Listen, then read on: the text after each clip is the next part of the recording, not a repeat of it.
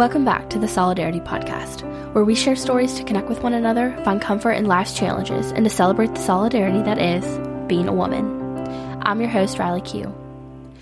Recently, I came across a cover of the song So Good to Me by Cory Asbury on TikTok. It was a cover by two women worshiping with the circuit riders. It's beautiful. I am a firm believer that God brings exactly what we need to hear exactly when we need to hear it. I came across these words on a morning when I desperately needed them. I had just been shaken to my core the night before.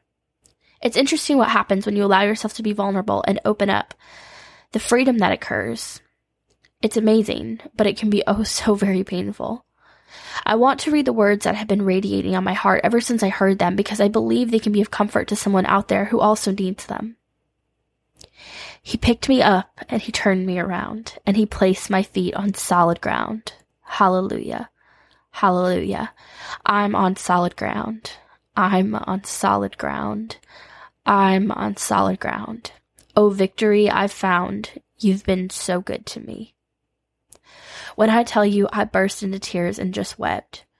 God is such a good father and he loves us so much and he knew I needed a big old daddy hug. He knew that I needed to know that he had me even when I felt like everything was slipping. I found that this year has been a year of tremendous growth for me, building off a new foundation, learning how to be a mother and mixing that role with wife. Part of it has been circumstances and part of it has just been growing up. I just turned 22 last week. I'm still such a baby and I'm learning so much in every experience. This year has taught me to drink it all in and ask God to show me what He wants me to learn and take away from each experience. I truly have never been so in tune with the Holy Spirit. It is both magnificent and exhausting, but it is an unquenchable thirst that I've acquired for knowing God more and existing in His presence. It is so dark and lonely outside of His presence, and I weep for those who don't know what it's like to walk with Him. It makes me weep to think of what it will be like when I finally get to sit at His literal feet and truly rest. I have lived some serious life this last year and I can't go into most of it, which is hard for me because I'm generally a very open person, but a lot of it isn't mine to share, and so I have to hold it to myself. It's caused me to internalize a lot of emotions. It's also caused me to chip away at parts of myself that I shut and locked away because it felt too heavy to work through it. It's funny how God just bursts those doors right open and says, We're dealing with this because this bondage is not welcome here. Which, if you needed that nudge to just wade through the crap and work through it, there it is. I'm currently doing this and it is a lot. A lot of tears, a lot of processing, a lot of conversation with my husband, a lot of tissues, and a whole lot of prayer. As I said, this is an ongoing process, and for me, it's something I'm sitting in right now. I'd rather not be, but every time I try to get up and run, it's like I'm stuck deep in the mud, and the only thing I can do is let it slowly melt away from my body so that I can start to move forward. But that takes time. I guess you could say that I'm in a season of refinement. I'm getting back to establishing habits that I've slacked on. God is bringing problems to light that have needed to be dealt with for a long time. He's bringing emotions to surface that I haven't wanted to acknowledge. He is making my reality clear and graciously been giving me the tools to accept it and own where I'm at. This process has hurt, and this week I came to the realization that I am on very unsteady ground and I need to be strengthening myself to balance and in this weak season leaning on God as my support. It's ironic, but not, but God really does give us the most unsteady ground to walk on when we need a reminder that we're not in control, that we don't have it all together, and that we really need Him to be our sustainer, our guide, and our strength. A good analogy for this is my workouts, actually. I have a rebounder, also known as a mini trampoline, that I utilize in my workouts. I hadn't used it in a long time um, because I put it away in Hayden's room for him to play with, as truthfully, it's my least favorite way to work out. I don't have an affinity for cardio and I avoid it at all costs. I guess I mostly do that because anytime I've tried it, I've run out of breath and energy within two to three minutes and I feel so discouraged and incapable that I just give up. So naturally I avoid. See that trend? I know I'm not alone in that. Anywho, my niece spent the night and the trampoline ended up in my living room. And God has a way of making those little shifts happen to set you up nicely for lessons to be taught. Well, I ended up staying home from a mom group I go to because Hayden wasn't feeling well, and so I decided to get my workout in, which I usually don't do on those days. So I decided to do it, and I saw the rebounder, and I thought, what the heck, I'll give it a try. It's been a while. It's already here, anyways. So I picked a workout, and y'all, it is amazing when you go back to something after a long time of training in other ways, how much you'll surprise yourself. For the first time in my life, I got through a full 20 minute cardio session without having to sit down or pause it or stop. I did it and I was truly amazed. I mean, I felt like I was going to die by the end of it, but I did it and I was so proud. It was such a beautiful example of how the training I had put in with strength training and building up my endurance in other ways paid off. Like, I kind of want to do it again next week. It was a super cool moment because God just opened my eyes to how much work He has been doing in me over the last few months and showed me how far I've come. And it was incredible. Even more incredible was at the end of the workout, she was talking about how amazing it was that we get to experience such instability on the rebounder and how it's a great reminder of how much our bodies can endure and how strong we are when we're able to stay planted and rooted even when our foundation is unstable. I almost started crying when she said that because coming off this hard season and a specifically hard set of realizations the night before, and then that song that morning and then that message, I knew God was speaking to me and I needed to listen up. But wait, it gets better. So I'm sitting at my kitchen table feeding Hayden, and all of a sudden I hear from the Holy Spirit. And I always know it's from him because I get goosebumps and I feel immense peace, and it's always truth. And he said, Even when your foundation is unsteady, cracking and slipping away, you are firm on the rock of God. Well, okay then, God, I hear you. You want me to be reminded that you've got me. So from there, I went to do my devotion time with God since he obviously wanted to talk. So I'm reading 100 Days to Brave by Annie Downs, as I've mentioned literally a million times. Just go buy the book. It's amazing. So she's talking about how God uses things we're not proud of and circumstances that we're not fans of to show off God's love, mercy, goodness, and grace. And she talked about how we are trailblazers for Christ and how when we own the rocky, cracked parts of our stories and where we come from, that we actually set the tone for others to be able to do the same in their own lives, to own their brave and to step out in faith. And that hit me like a ton of bricks because I had just been arguing in my head about what I was going to talk about this week. And I wanted to pick something safe and easy. But as God does, He made it very clear that we were talking about foundations.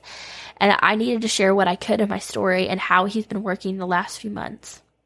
So that leads me to the peak of this ironic, but not ironic because God.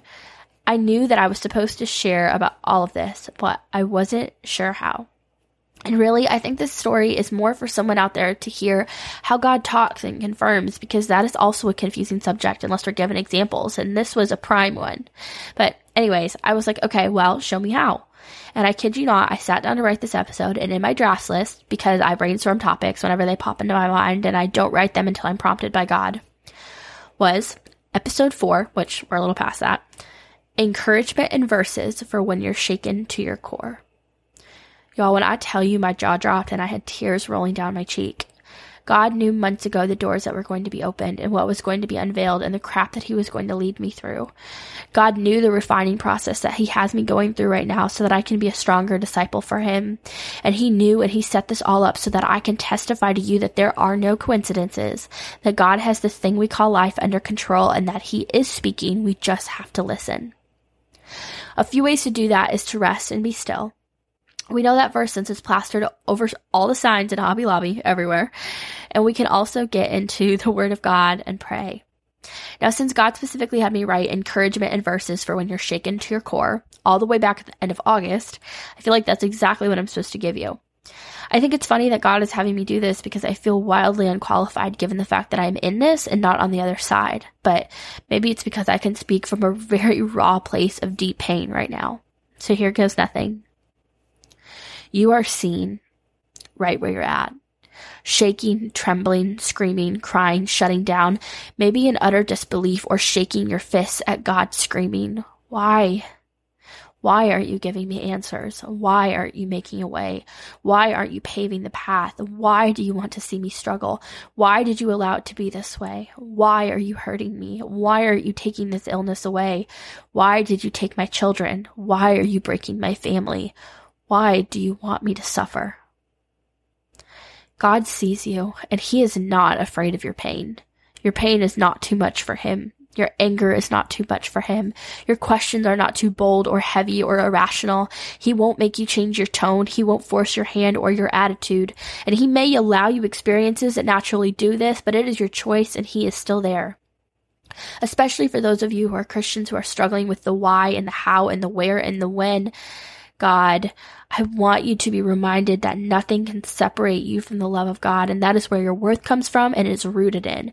You are not defined by your circumstances. You are not defined by your trials. You do not have to be and cannot be your own savior, your own overcomer. No, Jesus said in John 16, 31 through 33, He answered them, Do you now believe? Indeed, the hour is coming, yes, has now come, that you will be scattered, each to his own, and will leave me alone. And yet I am not alone, because the Father Father is with me. These things I have spoken to you, that in me you may have peace. In the world you will have tribulation, but be of good cheer. I have overcome the world. God does not want you living in what you are living in, but you are living in it because humans chose sin over God, and God would not be all loving and all powerful and a good father if he forced us to be in relationship with him. So instead, he gives us free will and free choice, and because of that, we have to deal with the consequences of this horrible world that is ruled by the devil himself. And the good news, the literal gospel is that we don't have to do it alone. And if we choose Jesus, we can rely on God and know that this is not our forever and that in the meantime we can lean on him for direction and a peace that surpasses all understanding. And we can put on the armor of God and battle our way to eternity with God because Jesus has overcome this world. So you are not too much for God. He weeps with you. He sees your pain and he wants to replace it with healing. He sees your anxiety and he wants to replace it with peace. He sees your broken heart and he wants to mend it with joy. We just memorized this verse the other day. Matthew 11, 28 through 30. Come to me, all you who labor and are heavy laden, and I will give you rest. Take my yoke upon you and learn from me, for I am gentle and lowly in heart, and you will find rest for your souls. For my yoke is easy and my burden is light. You have to get into the presence of God, which means heading to His Word, humbling yourself in prayer, and just diving into the mess. It is overwhelming, I know, but God has a way of simplifying things and bringing immense peace and clarity. It's literally unlike anything I can describe. So you just have to give it a try because coping any other way is not going to heal or fulfill you.